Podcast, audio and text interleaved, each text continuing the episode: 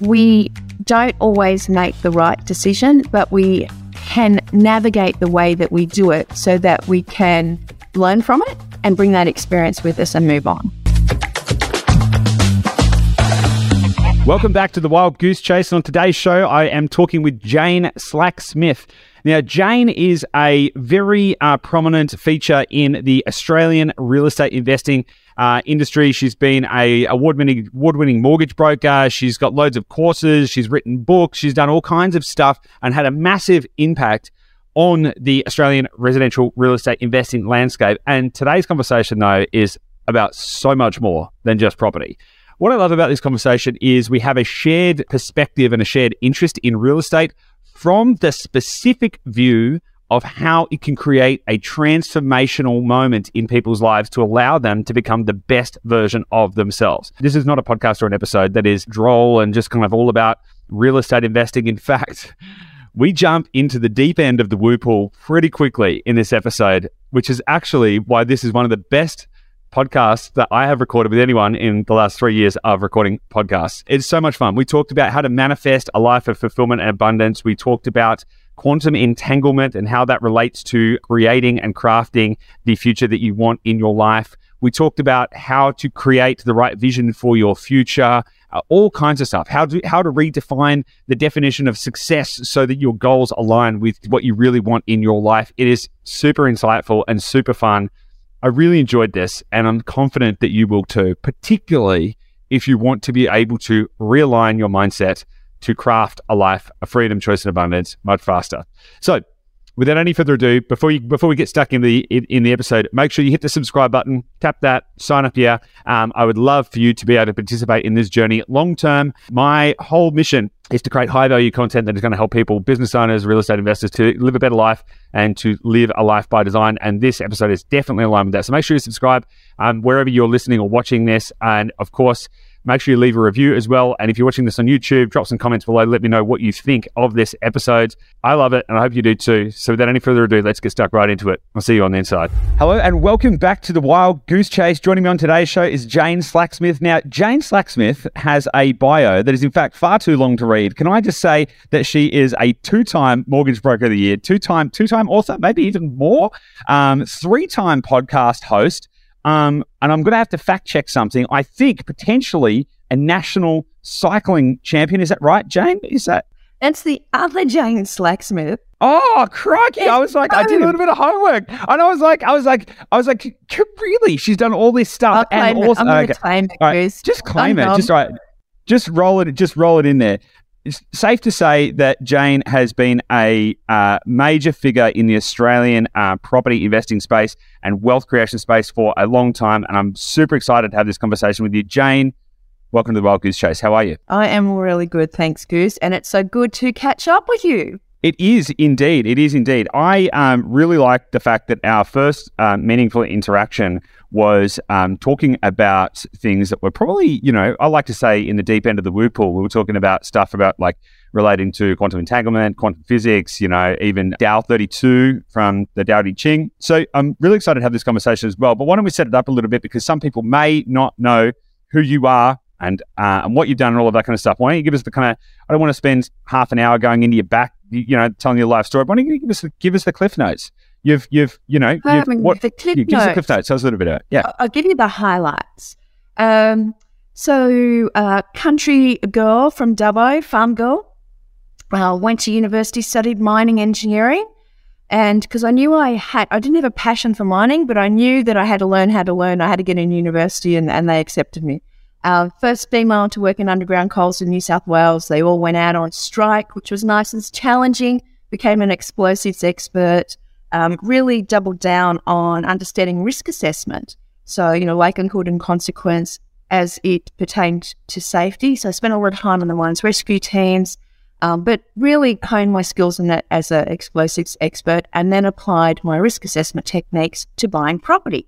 So I'm like, if I only got $45,000, how am I going to keep this? I need plan A, B, and C, which became my trident strategy. And my husband, um, Todd and I 20 plus years ago, went, we got to be able to hack this. So did a, an analysis on the last 20 years of 16,500 suburbs in Australia, worked out which ones outperformed the others, why they did, and uh, came up with uh, a way to invest. And started in 2001. So, you know, over 20 years ago, uh, bought properties, created equity, renovated, grabbed the equity, did it again, did it again, went, that was pretty good. Showed friends and family how to do it.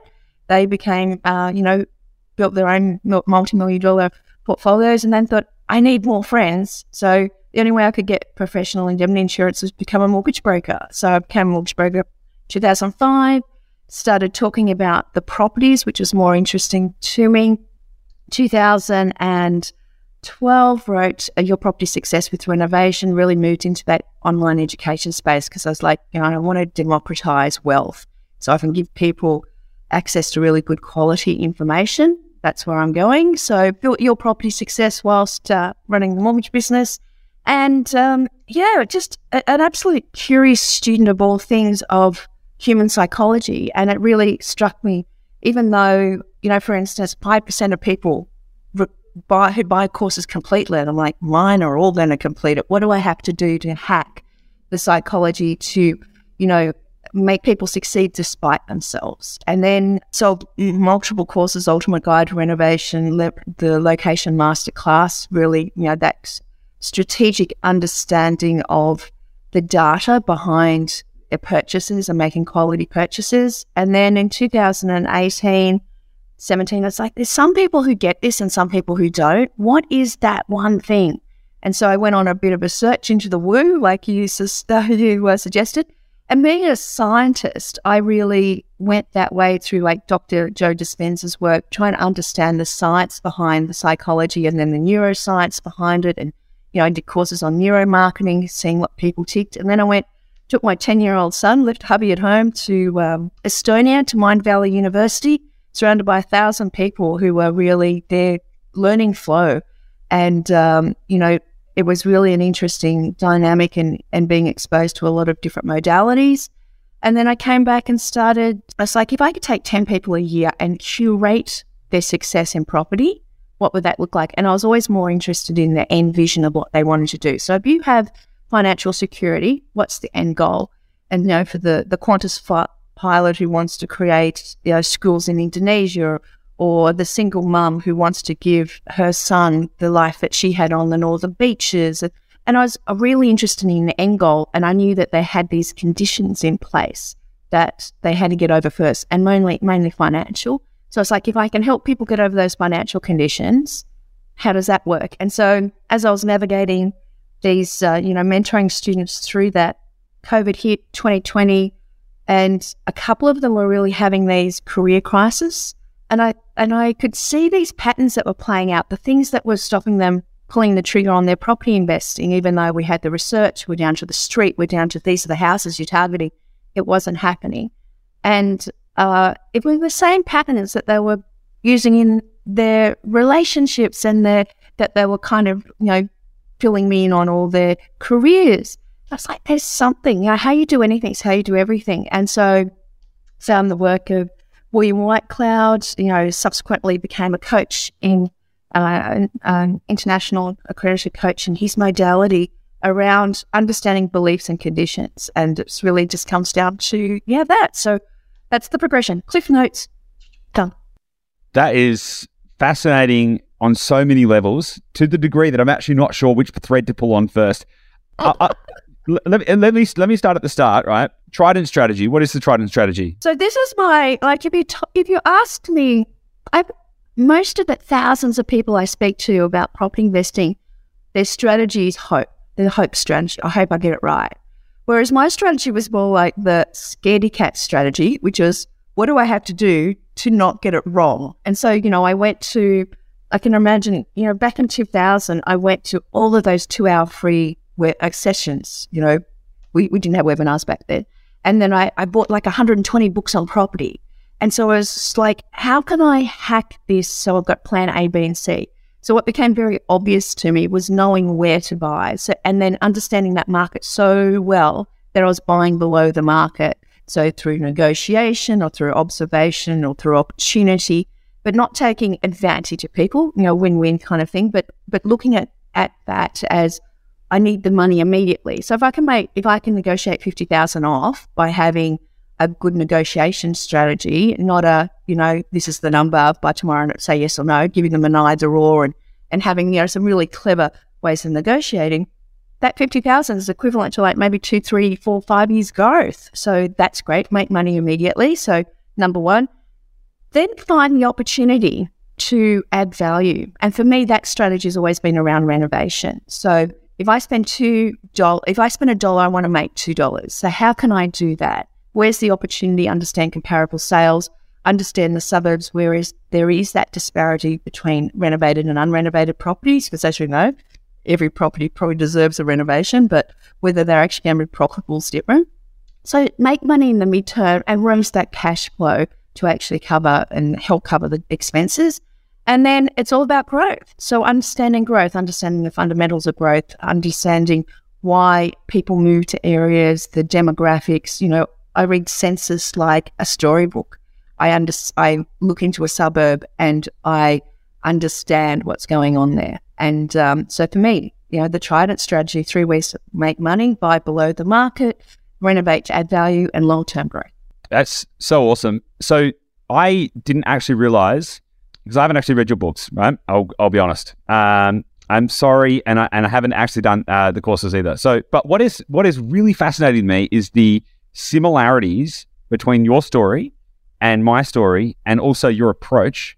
And so I'll give you the kind of cliff notes of that. So we, back in 2018, Gabby and I went and bought a property. We had no idea what we were doing. We got spooked to, so to speak, and we, we bought the wrong property, wrong place, wrong time, lost a bunch of money and went, oh, that's not how that's supposed to work. How does this? And then from the same perspective, I was like, well, why did, why do some locations go up? Why do some go down? Why do some people make money in property? Why do some people not? How? What would need to happen so that we could not stuff up again, right? Because we couldn't afford to stuff up again. Like we were not in a position that that would be viable. And we are like, huh, okay. So how do we remove risk and increase our chance of success by mitigating, like mitigating the downside risk, right? Not going, how do we get rich quick? More like, how do we make sure we don't go broke, right? How do we make sure we succeed?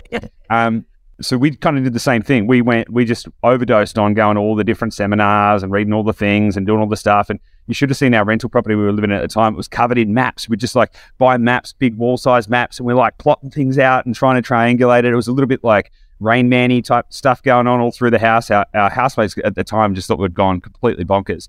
And we again started to derive, okay, well, what would the characteristics need to be? We were like, okay, well, you'd need to be able to you need to know the area well enough to know that you're going to get some growth or potentially be able to buy under market value, right? So you want to, you, know, you want to have a yeah, you want to have a capital creation uh, element of it. You need to have a cash flow element of it. So that's either capturing yield at the time of purchase or, or some other method. And the and in theory, there should at least be a way that you can add value to it over time, right? And if you have all three of those, and different properties will have all those characteristics in different measures, sometimes sometimes you don't need the ability to manufacture if you can buy a good deal in the right place. And there's kind of like a triangulation of those kind of things. We call that the Holy Trinity. So it's interesting you've got the Trident and we got the Holy Trinity and the kind of Absolutely. same general approach.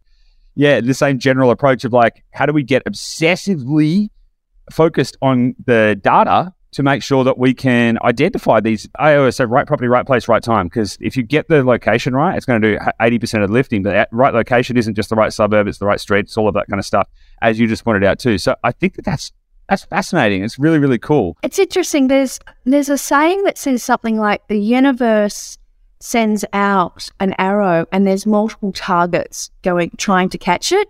And, you know, it's for me, you know, those fundamental beliefs, it's funny because I'll be having conversations with people about strategies or their vision of what they're trying to create.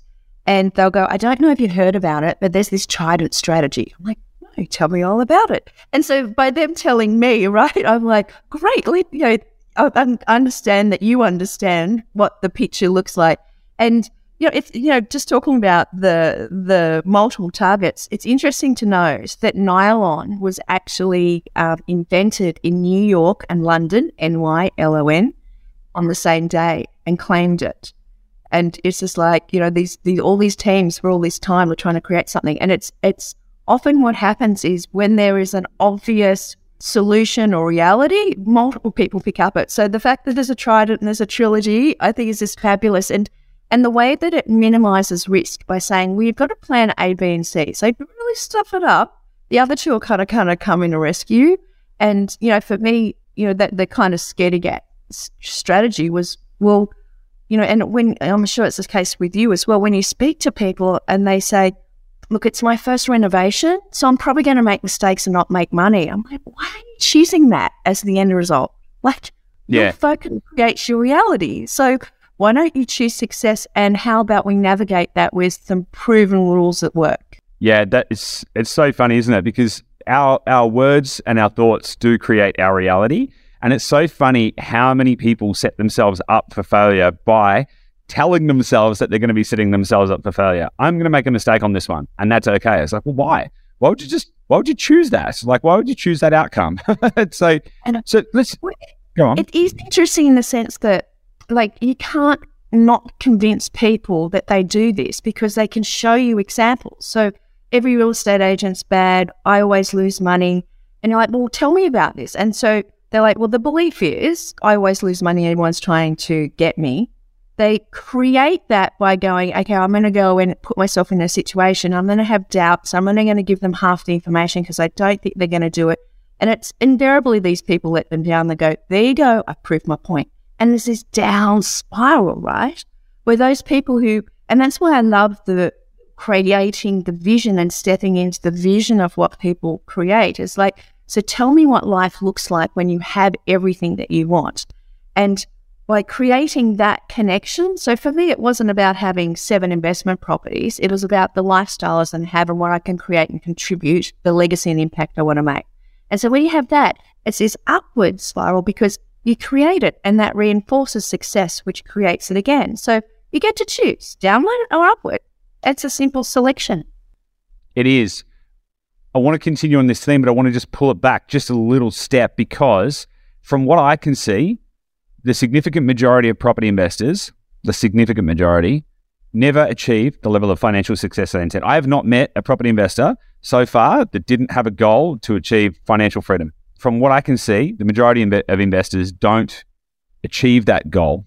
Do you share that view? Do you think that is true? And it's okay if you don't, by the way, because I'd love your perspective on it.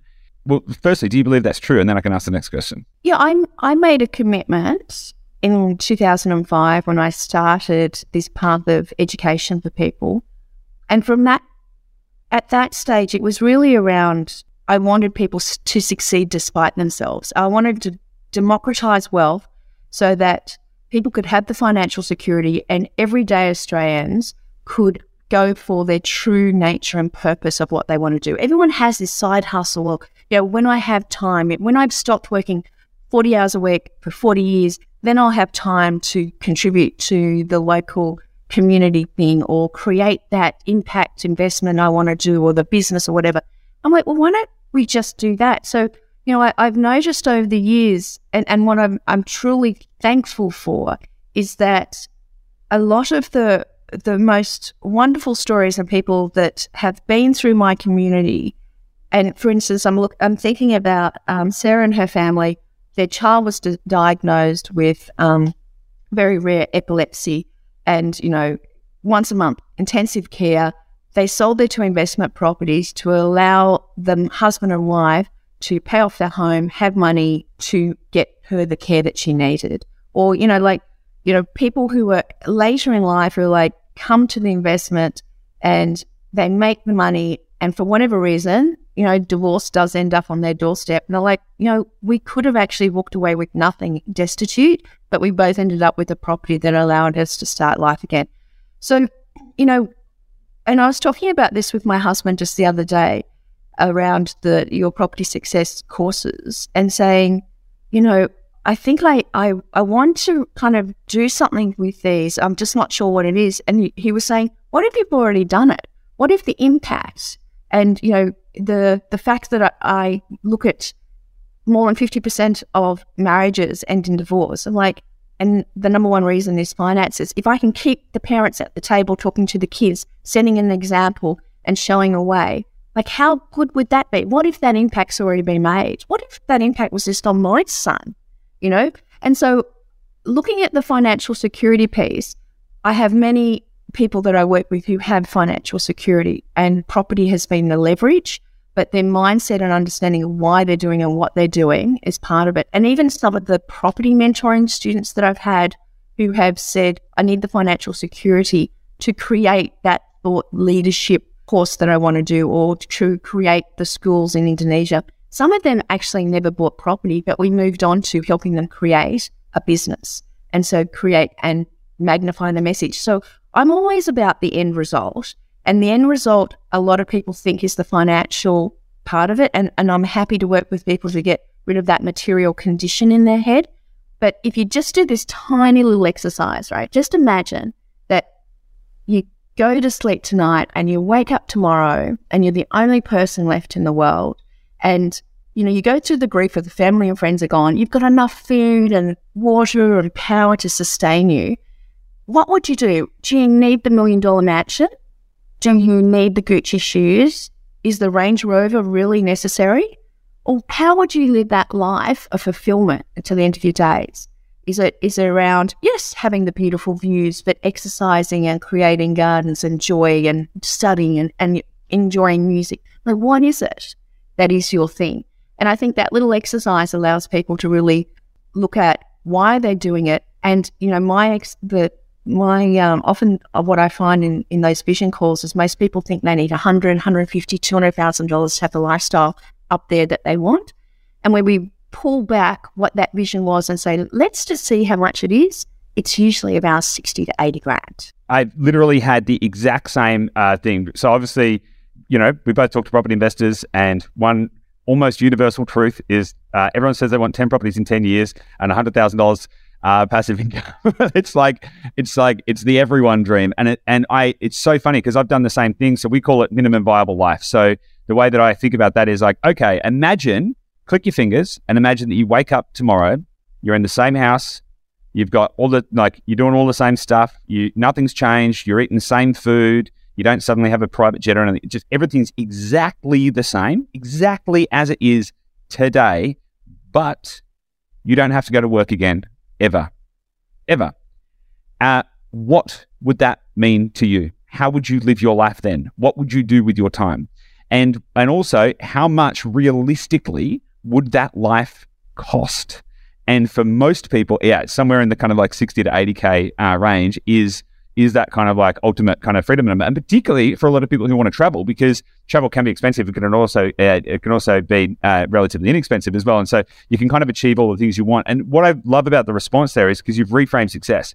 Because if you use a specific financial metric or target and say that that is the version of success, then you're going to be predicating, you're, you're going to be positioning your personal value and your personal happiness and your personal sense of achievement based on an external material thing versus focusing on what is the fulfillment piece uh, of that, which I 100% agree with. And one of the most interesting things that I've seen uh, with investors as well is it's not it's not getting up to some platform of like 10 properties or anything like that that gives them a transformational experience. It could be the first property that goes well. It could be the second property.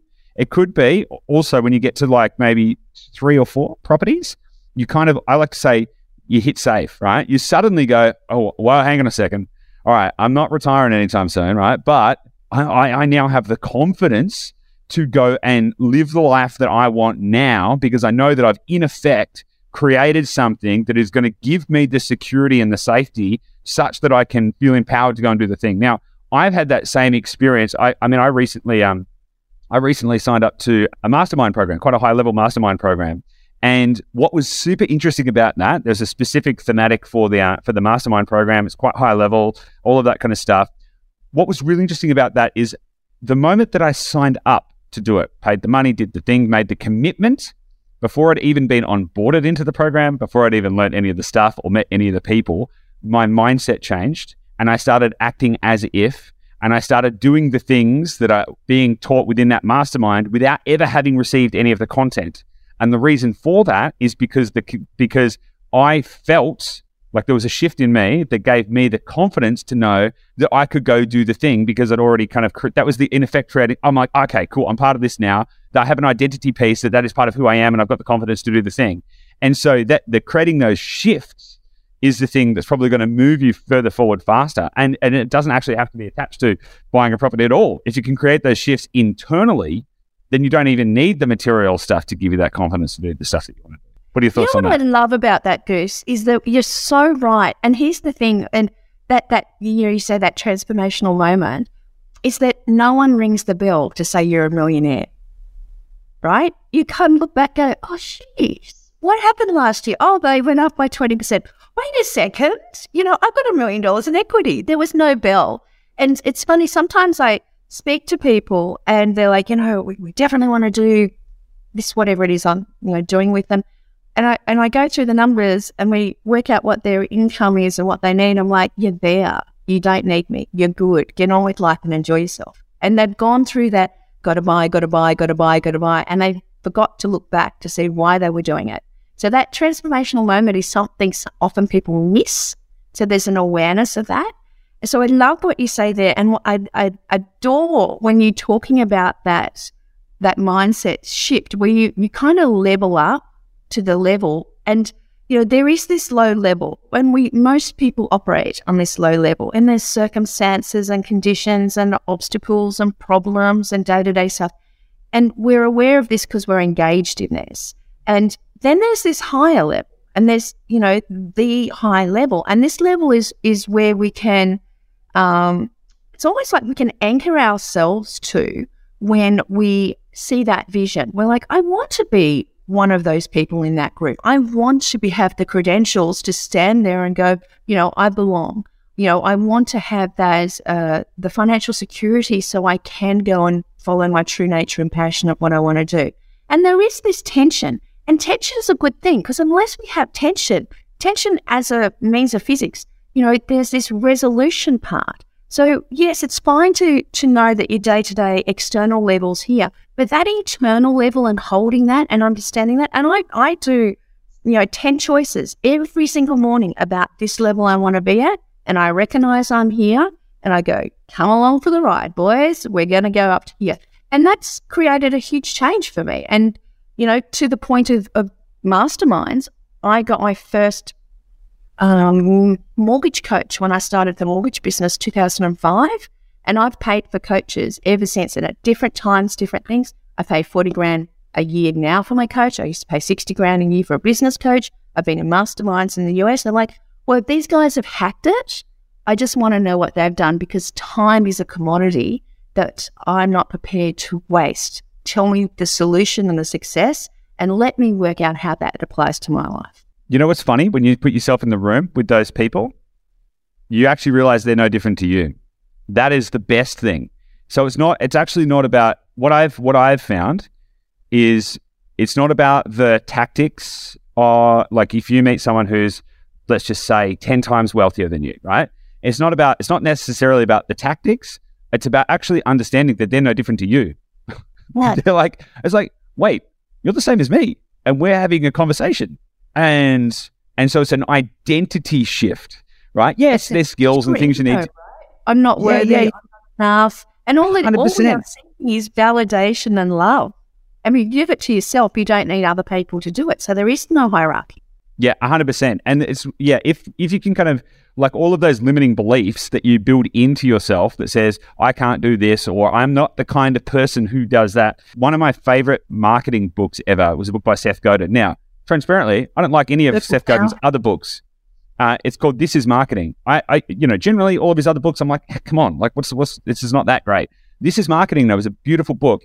I read it a few years ago, and there's a line in there that just still sticks in my head as being so profound. People like us do things like this. And that is so fascinating because, from a marketing psychology perspective, that's really, really interesting. But then, from a self determination perspective, that is a really massive thing as well. Because if you can create the belief or the vision for who the best version of yourself is, and then also market to yourself and say, well, people like us, me, and this version of myself, which are the same and different at the same time, do things like this, mm-hmm. then you start to act in accordance with the vision that you have of your future and you become the person, you become the best version of yourself. And you can manufacture that in a very short period of time. You know, the 2.0 on that is your customer is your wife. Mm. What do you mean? Well, I mean, I, you know, I'm going solo these days in the sense that, you know, I used to have a team, like a production team for webinars who'd spend six weeks doing needs analysis of what is this person waking up at two o'clock in the morning worrying about. You know, we, we curate these beautiful, you know, we want to get this information. So with market, if I, if I take it high, um, you're either the, we've got a common enemy, we hate the banks, let's go for it. You're going to die poor, or you've got a common cause. You know, everyone can be wealthy. 80% of sales go to this, 20% here. I refuse to ever do this. And so it takes a lot of more effort to bring people on journey to see the vision of what it is and, and why to invest now. You know, why it's is a lot there more fulfilling, though. yeah, exactly. And you know, um, I know that you know over the years, a lot of people would do a lot of courses and then come to my course and go, "Oh, finally, I'll get the information." And you know, I know that there'd be people who do my course and go to someone else and go, "Finally, I get the information." It's just how it's delivered that suits you, right? And so, because there's not that many different ways of doing property, I've read all the books, right?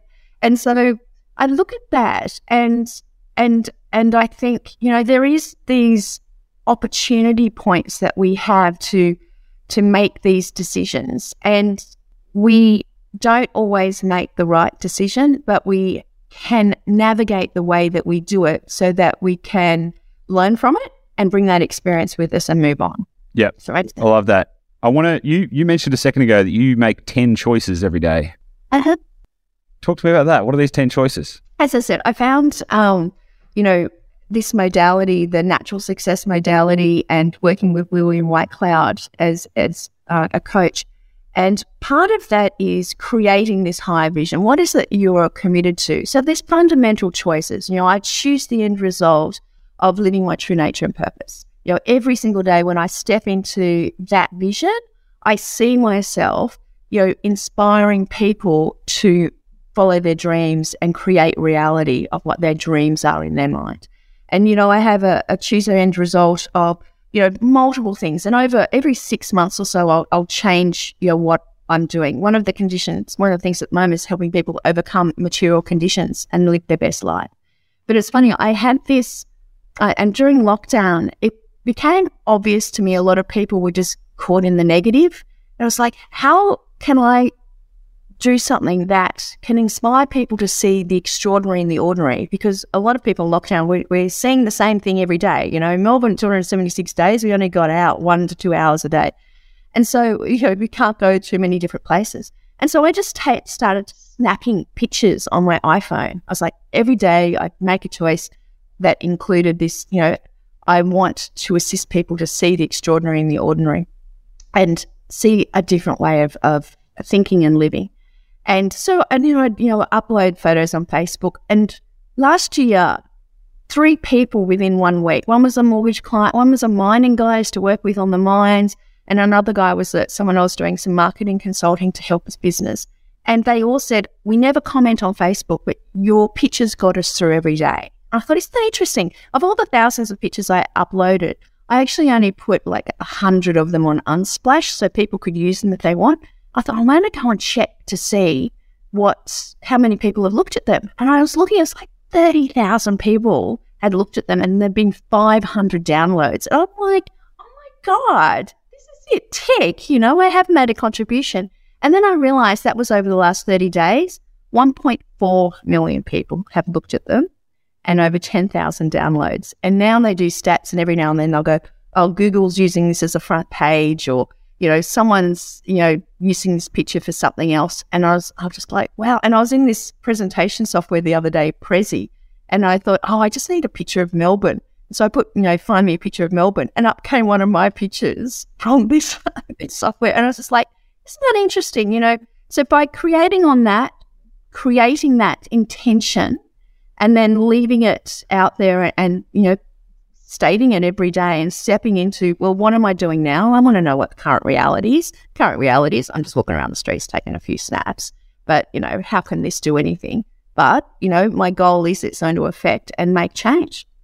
That's wonderful. I love that. So um, I have a, also have a morning uh, morning practice, uh, which aligns me very clearly with uh, my vision, and and similar but different. You know, my vision is, you know, I, I literally write out where I'm going. Like I'm like, okay, you know, in a, in the present tense, you know, I am and I have and I, you know, all of this kind of stuff. You mentioned earlier about the that you really help people to define their vision. And one of the things that I've noticed is that a lot of people tend not to actually have thought about what it is they actually want.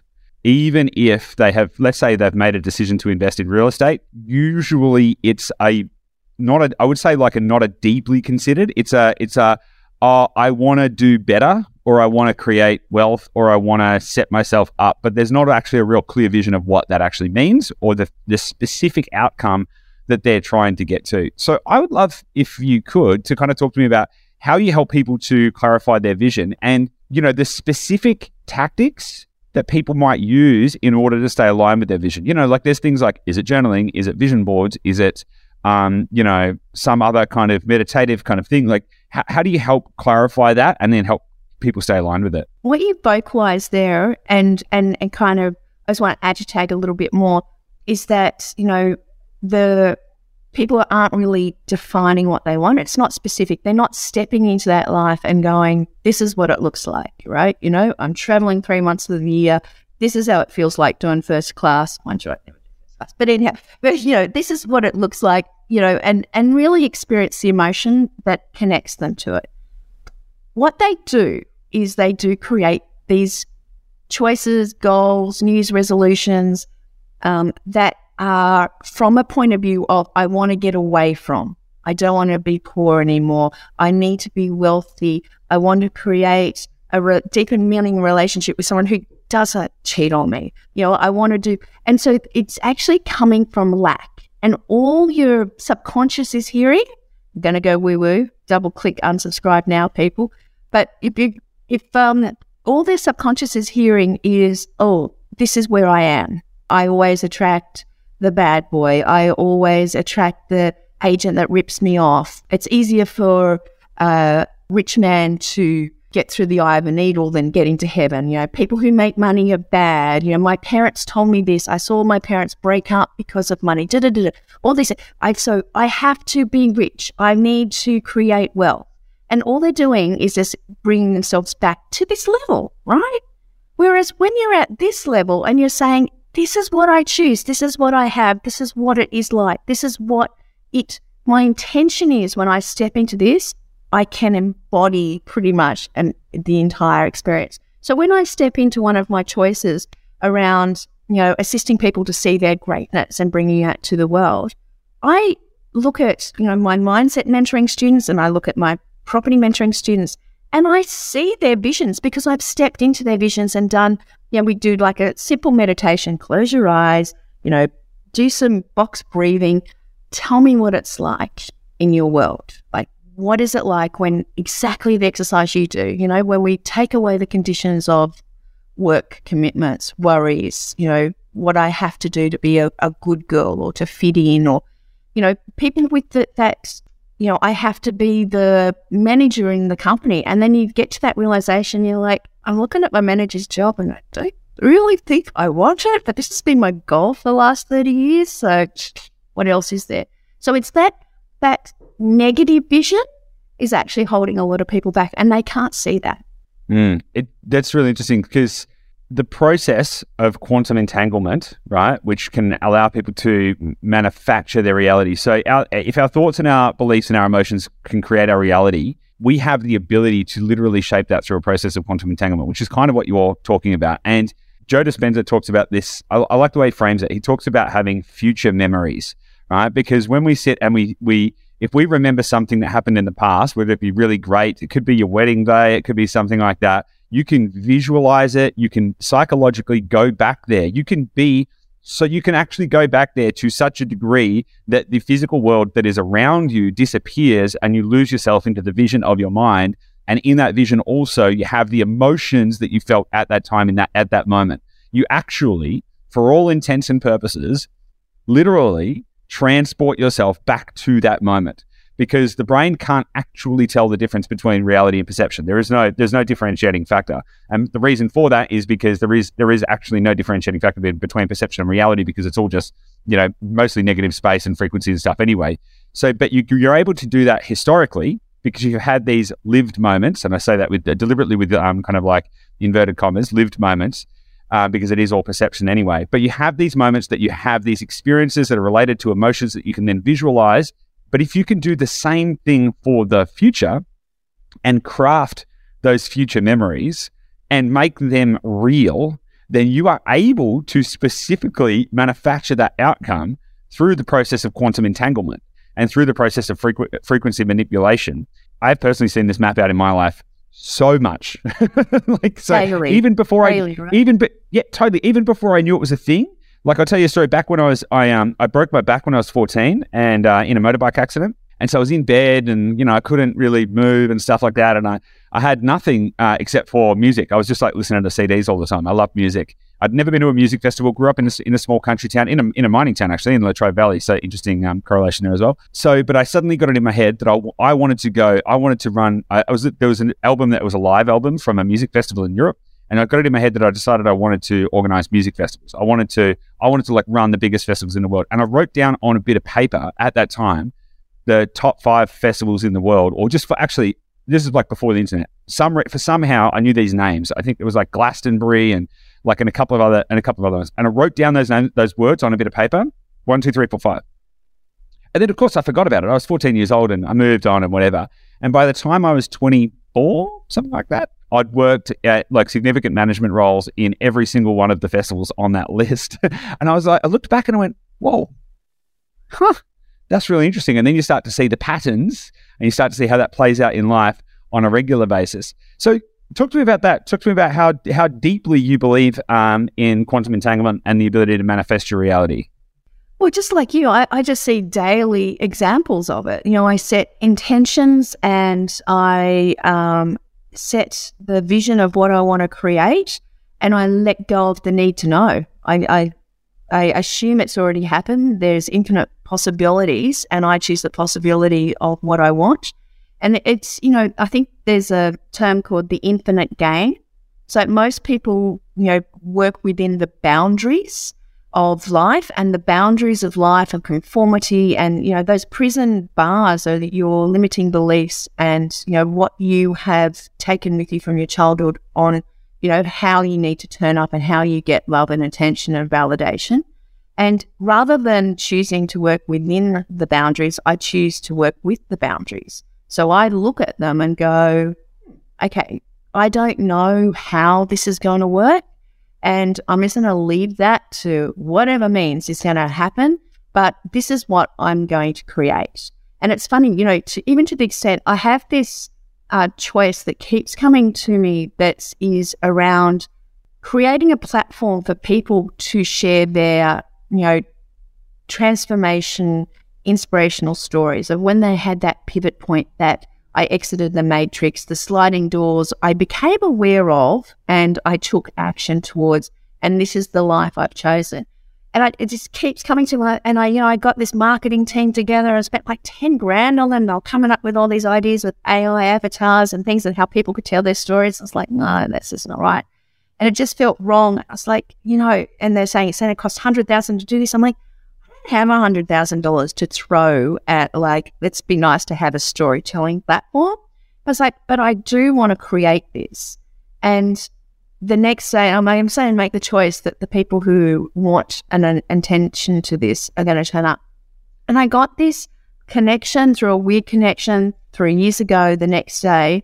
And this uh, introduction was these people work not in the dark web, but they work below where where society is in the fact that they make things happen. Like you know, they're working with uh, you know insurance providers in Mexico and assisting people in having higher lifespans. It's all around human consciousness and and affecting uh, changes to humanity, environmentally, health wise, you know, all these different ways.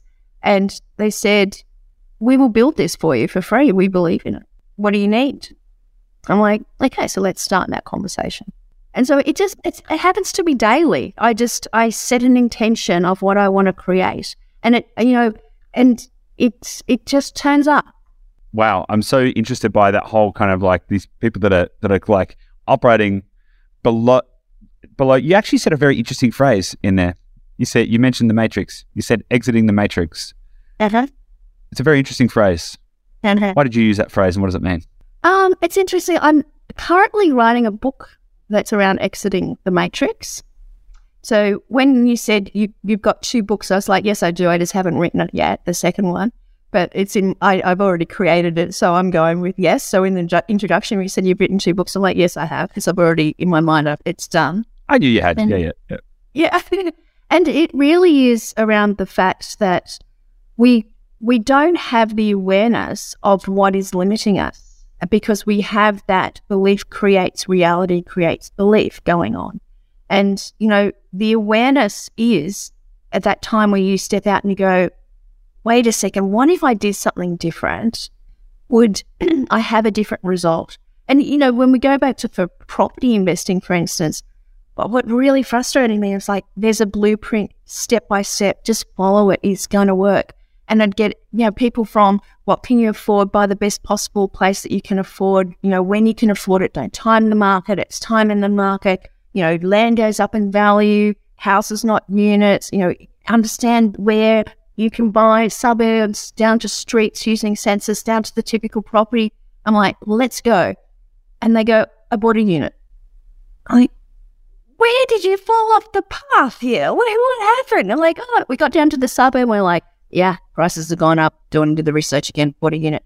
It's like, wow, you know, you can give people blueprints, but they actually go back to their old behaviors and they're the same people in their careers that go, you know, I did what was right. I went to the right school, went to the right, did the right university, got the career, started going up.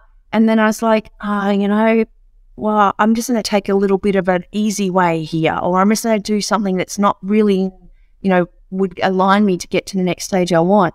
And they make a choice and make maybe an investment that goes wrong, or put money into something that they haven't fully researched, and they do it. And and you know, I see these patterns that people perform because all we are is we're just, you know, we're almost. I'm not going to say victims, but we're creatures of habit, and conformity and comfort is addictive. It's an addiction.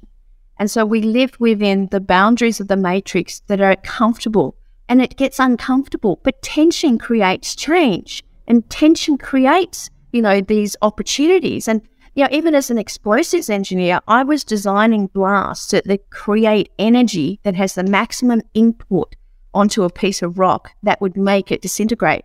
But I knew that it always would take the path of least resistance. So I had to know about the fractures. I had to know about, you know, the the escape routes. And, you know, a lot of people live in a life that has the, well, what's the easy way? What's the escape route? Because it does take will, it does take action to actually recognize you're in a matrix and then make the choice. And without getting, you know, full woo woo, you know, it's just about making the choice. You have, you have the choice. And there is a choice you're facing every day. Do you choose what you really want? Or are you coming from lack and running away from something?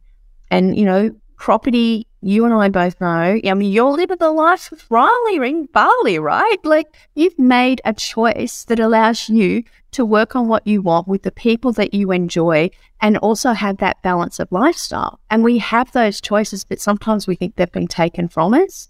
And, you know, I, I think the matrix is just a construct that it is an easy way to talk about things that says, you know, there is the old operating system and we were working on MS DOS for years, but most people moved on to, you know, Windows 13.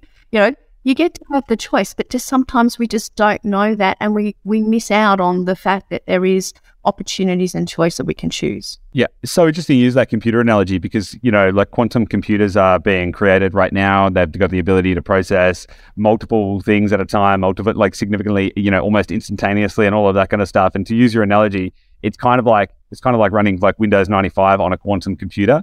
It's like, well, the operating the operating system is a quantum computer, and you're still running on Windows 95. So, like, yeah, Exactly. which is such an interesting way to think about it. It's it's a great way to think about um, the matrix as well, because I know a lot of people can hear that kind of a term and be a bit like, you know, what it can sometimes have some interesting connotations about how people kind of think about what the intent is.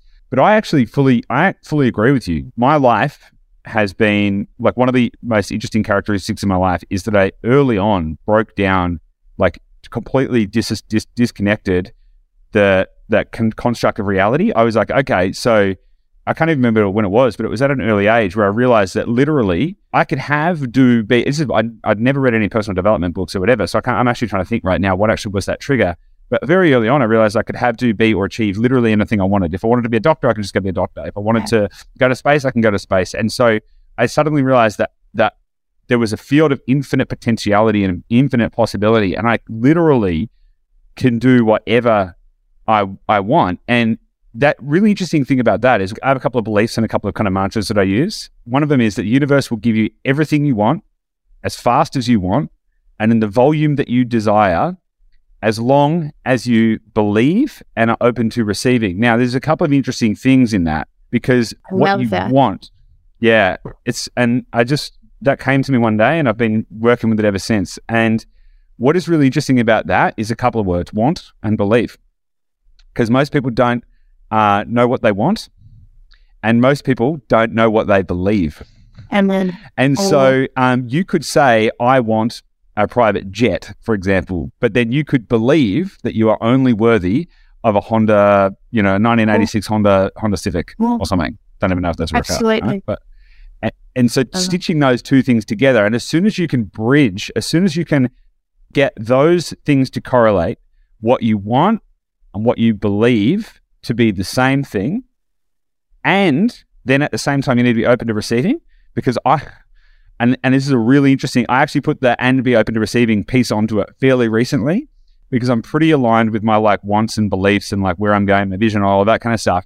And then something came a little left field. I can't remember what it was. It was recently. It was significant, but it was it came left field, and I was like, uh, it was left field enough that it had the potential for me to just say no and move on. And then I looked at it and I was like, oh, hang on a second. Maybe that is actually the thing that is actually maybe that is the sign that I've been looking for. And And so then- I made a choice to say, well, I'm going to be open to receiving. And then that was a shift. And so the universe gives you every, everything you want as fast as you want Love and in it. the volume that you desire, as long as you believe and you're open to receiving. and, and it never gives you anything that you can't handle. Like, if you believe that, every every challenge becomes an opportunity. And I have a very similar um, uh, mantra, if we call it that, and manifesto, which is the universe is conspiring for my success, and I'm the only one getting in the way. Well, I love that. I love that so much. It is so true. It is so true. Like people, and it's and it's interesting. We could probably talk for hours on this topic, right? Because, but like, it's the there are so many limiting beliefs that get in people's way. It's like the universe is literally trying to make you win. The sooner that you can get out of the way, uh-huh. right? Okay. Stop putting, stop like dropping anchor. Like that's what people do. They like, they start, the universe starts to move them in a direction and they go, whoa, whoa, whoa, drop an anchor. No, no, no, no. I'm staying right here. I'm scared. It's uncomfortable. I feel, I'm not sure about this. I don't know what's over there. I don't know if I'm worthy for that. Who am I? What is my identity? What am I about to be? And they just drop anchor and then they stay stuck. And it's like, just lift up the anchor, take a big deep breath, go for the ride. What you're saying is so true. And it's not like, you know, I'm sure you feel this way too. It's not like, you know, we're sitting in these ideal worlds with nothing touching us. You know, Oh, it's God, it- for me, it's like the little yappy dog. You know, there's someone at the gate and the dog's at the door going, buck, buck, buck, buck, buck, quick, quick, quick, someone's here, someone's here, someone's here. And you go over to the dog and you go, okay, good boy, Rover. And he goes, goes back to bed. Now, he doesn't care if it's a postman or a robber. He's done his job. And so when I'm there and I'm in a situation, I'm like, oh, this is not going to work out. Oh, you know, this is not right. Oh, God, I've just had an argument with my 15 year old son again. And geez, you know, I'm not feeling happy about this. And he shouldn't have done that. And he shouldn't be calling me Jane. He should be showing respect. And when I've got this little dog barking and I've got like with the should haves and my emotions and my feelings coming up and what I'm thinking, I'm like, oh, there you are, ego. Like, thank you for letting me see you. And now I choose not to be involved in that. And so, you know, it's just, it's that awareness piece that goes, oh, isn't that interesting? There's my belief that I should be the great one in the relationship because I'm the parent. What happens if I see my son as great and all he is doing is acting out the fact that he wants to test where his boundaries are? Who am I to stop that? Yeah, that's so true because once you can identify the ego as that voice, like the ego, the ego is a freaked out little piece of you that is just constantly trying to uh-huh. get in your way. And as soon as you can identify that, and it's an interesting thing about frequency as well, because you know, if you think about um, like energetic frequency peaks and troughs, um, you know, you're getting highly stressed, highly excited, highly depressed, all of that kind of stuff. The, the sooner, and that's as you were talking in that moment, that's what I was thinking. I was like, when you get all start getting all worked up, your frequency is elevating, and you're like, oh, you're like, you know, you start to bring stress and your energy, and, and it creates all this tension. And the the sooner that you can kind of release that, just like, just like put a little pinprick in it, and just. Like, let it all dissipate. Nah. You then start you start to revert to equilibrium, right? And the interesting thing about frequency, and this totally relates to quantum quantum physics, quantum entanglement, manifestation, everything about the universe that we are currently in comes down to frequency. The Buddhist quest for enlightenment is actually a quest to get their frequency as close to equilibrium as possible. Because if you can get to equilibrium, that is effectively when you transcend and become enlightened. Mm-hmm. And so a big part of being able to unlock this kind of stuff, and yeah, to to your point, I am no master at this. I still get stressed out at times. Things are still like I still face challenges. Still creating, right? Oh God, yeah. I'm not like floating around in some cloud of. It's like, but but but the the more that you can consciously work to reduce the variability of those frequencies, like to to, to think about like an echocardiogram, squeeze, just keep just keep working on it, keep working on it, and over time you get closer to the, and then the closer you are to equilibrium, the more that your uh, thoughts have the ability to manifest in reality. Yeah, and and you know, I think quantum's just amazing in the sense that it can.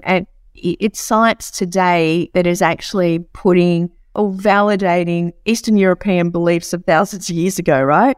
And so it's it's bringing those together, and just the mere fact that energy exists, but you can't see it until you see it. It's not real until you see it, and all of these different things. And you know, there's there's a couple of things I want to pick up on there that are amazing. I I had a lovely childhood, you know, growing up with you know my sister and my parents, and my mum used to say to my sister and I every night, you know, well, not to my sister, but to me, you're Jane Slack-Smith. You can do anything but fly, and with God's help, you can fly. And I believed it. You know, I just believed. I went into every situation believing that there would be a positive outcome and I could achieve it. And, you know, if I couldn't, I would get the resources of people who'd done it before and learn from them. I'm just like, I don't have to create it all myself. I don't have to be the warrior here. I just need to be the person who gets, you know, what I want. And, you know, being someone who is comes from service, I, you know, I want to be able to learn so I can teach. And, you know, it was funny. I was listening to, um, I listen to morning TV maybe two times a year. And I turned it on this morning and they were interviewing kids about what they want to be when they grow up. And this little girl wanted to be a vet, and another one, a little boy wanted to be a teacher. And this other little girl said, I want to be a bin man. And if I can't be that, I'm going to be a plane. I was like, yes. What kind of parents have told this girl that she can be anything? And she's like, and this is what I'm choosing today. And it's like, that is just, and it's, it was so beautiful because that childlike innocence of we can achieve anything that we want we lose that. We can we we have these experiences that go. Wait a second, I have to not uh, voice what I want because if I do, my poor overworked parents have got all these extra kids again to have extra demands. So I'll just be in the corner and be the quiet one. And we then do take that through life. And so there's all of these lovely things. But I'm going to go off topic because I mean, you brought up Joe Dispenza and quantum, and um, I'm sure you're familiar with that story that he talks about um, uh, around the hospital. The people, I think, had meningitis in a hospital, and they they had something like within a year there was something like a thousand people that had meningitis, and he split his group up. He split them up within three, and had names of like 333 on each list. And you know, there was one list that nothing happened to. There was one list they said to the people who you know were in his work, "I want you to concentrate on them um, being better." And then there was this third list, which was, and he said to those people, I want you to not just concentrate on them being better, send them positive intentions and the real energy of seeing them in full health. And so he had them do this, I don't know, meditation for half an hour or an hour or whatever. The people who were had the, that full embodied emotional connection, they actually looked at the results of the the people and the people who had that intention on them were the ones that recovered faster and at a lot greater. And, you know, I was reading that just going, that's insane. Like my scientific brain goes, that's insane. But what's even more insane about that? And the reason there was a thousand of these, like, uh, you know, people in one hospital, which makes you wonder about how bad the hospital was, was that it was post war Europe and it was over a three period. And the intentions of these people in 2000 and something actually manifested in those people back at that time frame. And the people in that time frame recovered better. So what these people were doing today, talking about quantum entanglement and the the time uh, energy uh, difference, you know, if you look at that of all time and space, these people today actually influence the outcome there. And I remember reading that. How? I- what? Hang on a second. I hang on a second. What? Hang on a second. Hang on a second. So post-war Europe, there was a. I'm not familiar with the story. So this is good. So post-war Europe, there's a uh, hospital, and there's a whole bunch of sick people with meningitis, and then in the 2000s, a whole bunch of people, you know, through the power of, um, you know, simplify it through the power of thought, fixed a bunch of people in the past. Yep. So that blew How- my brain, right? And I yeah. was just Go on. this is kind of strange. What if I can, with my limited abilities, change things myself? And so, what most a lot of people don't know is that um, 2019, I was diagnosed with Cushing's disease, which is a, um, a tumor on the pituitary gland. And so, you know, it was for me, uh, you know, wasn't, uh, you know, it's like you, you broke your back, you're like, you move on. It's, it was an event that happened. It didn't define your life. It wasn't like pull me for the rest of your life. And so, you know, I, I went to a couple of surgeons. I got the best ones I could find. I did the res- research, etc. And about a week before the surgery, I thought, what if I could participate in my own healing and my own surgery? Like, how woo woo is that? But if these people can actually influence the past, why can't I influence my future? And so I was talking to this person and said, Is there anything about like visualizing good surgery? And to this GP. And she said, Oh, yeah, yeah, there's this book. So I bought the book and I'm like, Do I really want to read the book? Oh, you could buy a $20 meditation or just do the $20 meditation. So I'm doing this meditation twice a day.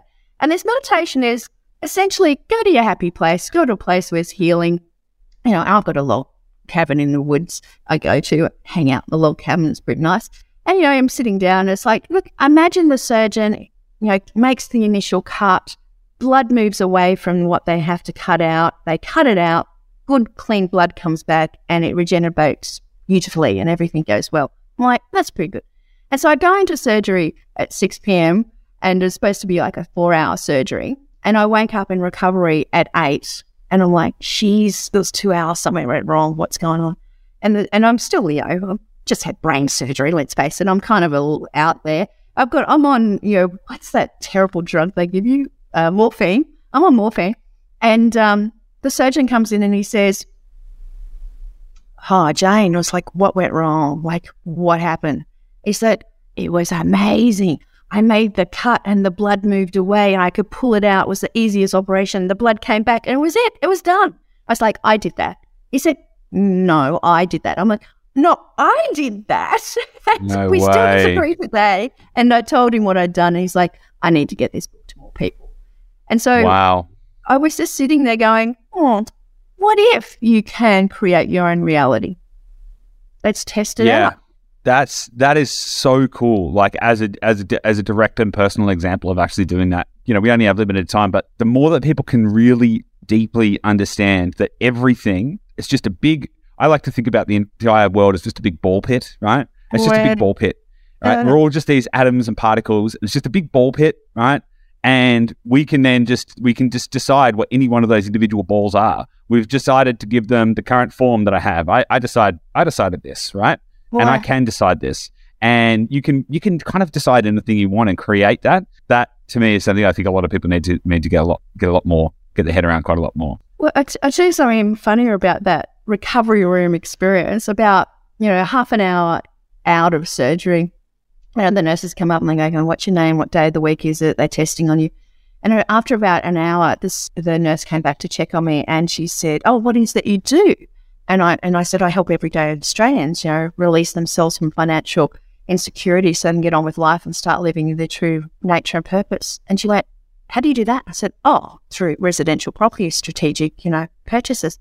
And she said, oh, I'm buying out off the plan um, house and land package at the moment out, you know, Western uh, Melbourne. I was like, no, no, no. Let me tell you about supply and demand. Let me tell you about, you know, growth and the drivers. And she said, wait a second, there's another nurse here who's doing this. And she came over. So I ran a masterclass an hour after brain surgery in recovery. And they rang down from upstairs and says, like, Jane's husband and son are up here waiting for it. You, is she okay? I'm like, oh, yeah, we'll send her up. And on the next 10 days, I ran masterclasses every day. And I halfway through that um, time, I was like, oh, I'm going to have to save all these first home buyers and have them think of like investors. And so I was like, I'm going to create a first home buyer show. I was like, oh, I don't want to have to learn how to do this by myself. And so I engaged um, a mentor and engaged her. And I was like, okay, I want to create this. And she's like, where are you? I'm like, oh, I'm in hospital. Don't worry about that. Just have brain surgery. And so, you know, I'm creating this thing. And um, my PA at the time rang my husband and says, Chate's just, you know, signed up and she's buying lots of courses. I'm not sure if she's okay. And he's like, she knows what she's doing. I just, I leave Jane to Jane. Jane does Jane. And um, I mean, yeah. And so I created that from that experience. And, you know, so I'm, I'm always kind of looking at opportunities to get people out of their own way and create their success. And then when I realized that I'm not the sage on the stage, I'm not the hero of the story. I want people to be the hero of their own story. It's like, well, in actual fact, you know, if, if you do have the awareness and the tools to allow you to do that. And I learned that through William Whitecloud's work. If you do have this thing, you know, for me, I wasn't as, uh, you know, into it and as, as aware as you were. I needed the structure to bring me along it. But I'm just like, well, let's just leave it to the universe and tell them what I want. And let's just see that works out. And it does. Awesome. I love that. So, Jane, this has been honestly one of the best podcast interviews I've done in the last, whatever, three or so years that I've been doing podcasts. So thank you. Um, well, thank you for asking the good questions. It's it's you know, it, it's funny because you and I are in this like property world, right? And right. it's numbers and it's strategy and it's all of this. And I had this great fear. I had this belief that people would double click and unsubscribe if they knew that I was you know also teaching and, and working in this other space. And then I realized the people I want to work with won't unsubscribe. Yeah. And, you know, lions don't lose sleep over the opinions of sheep.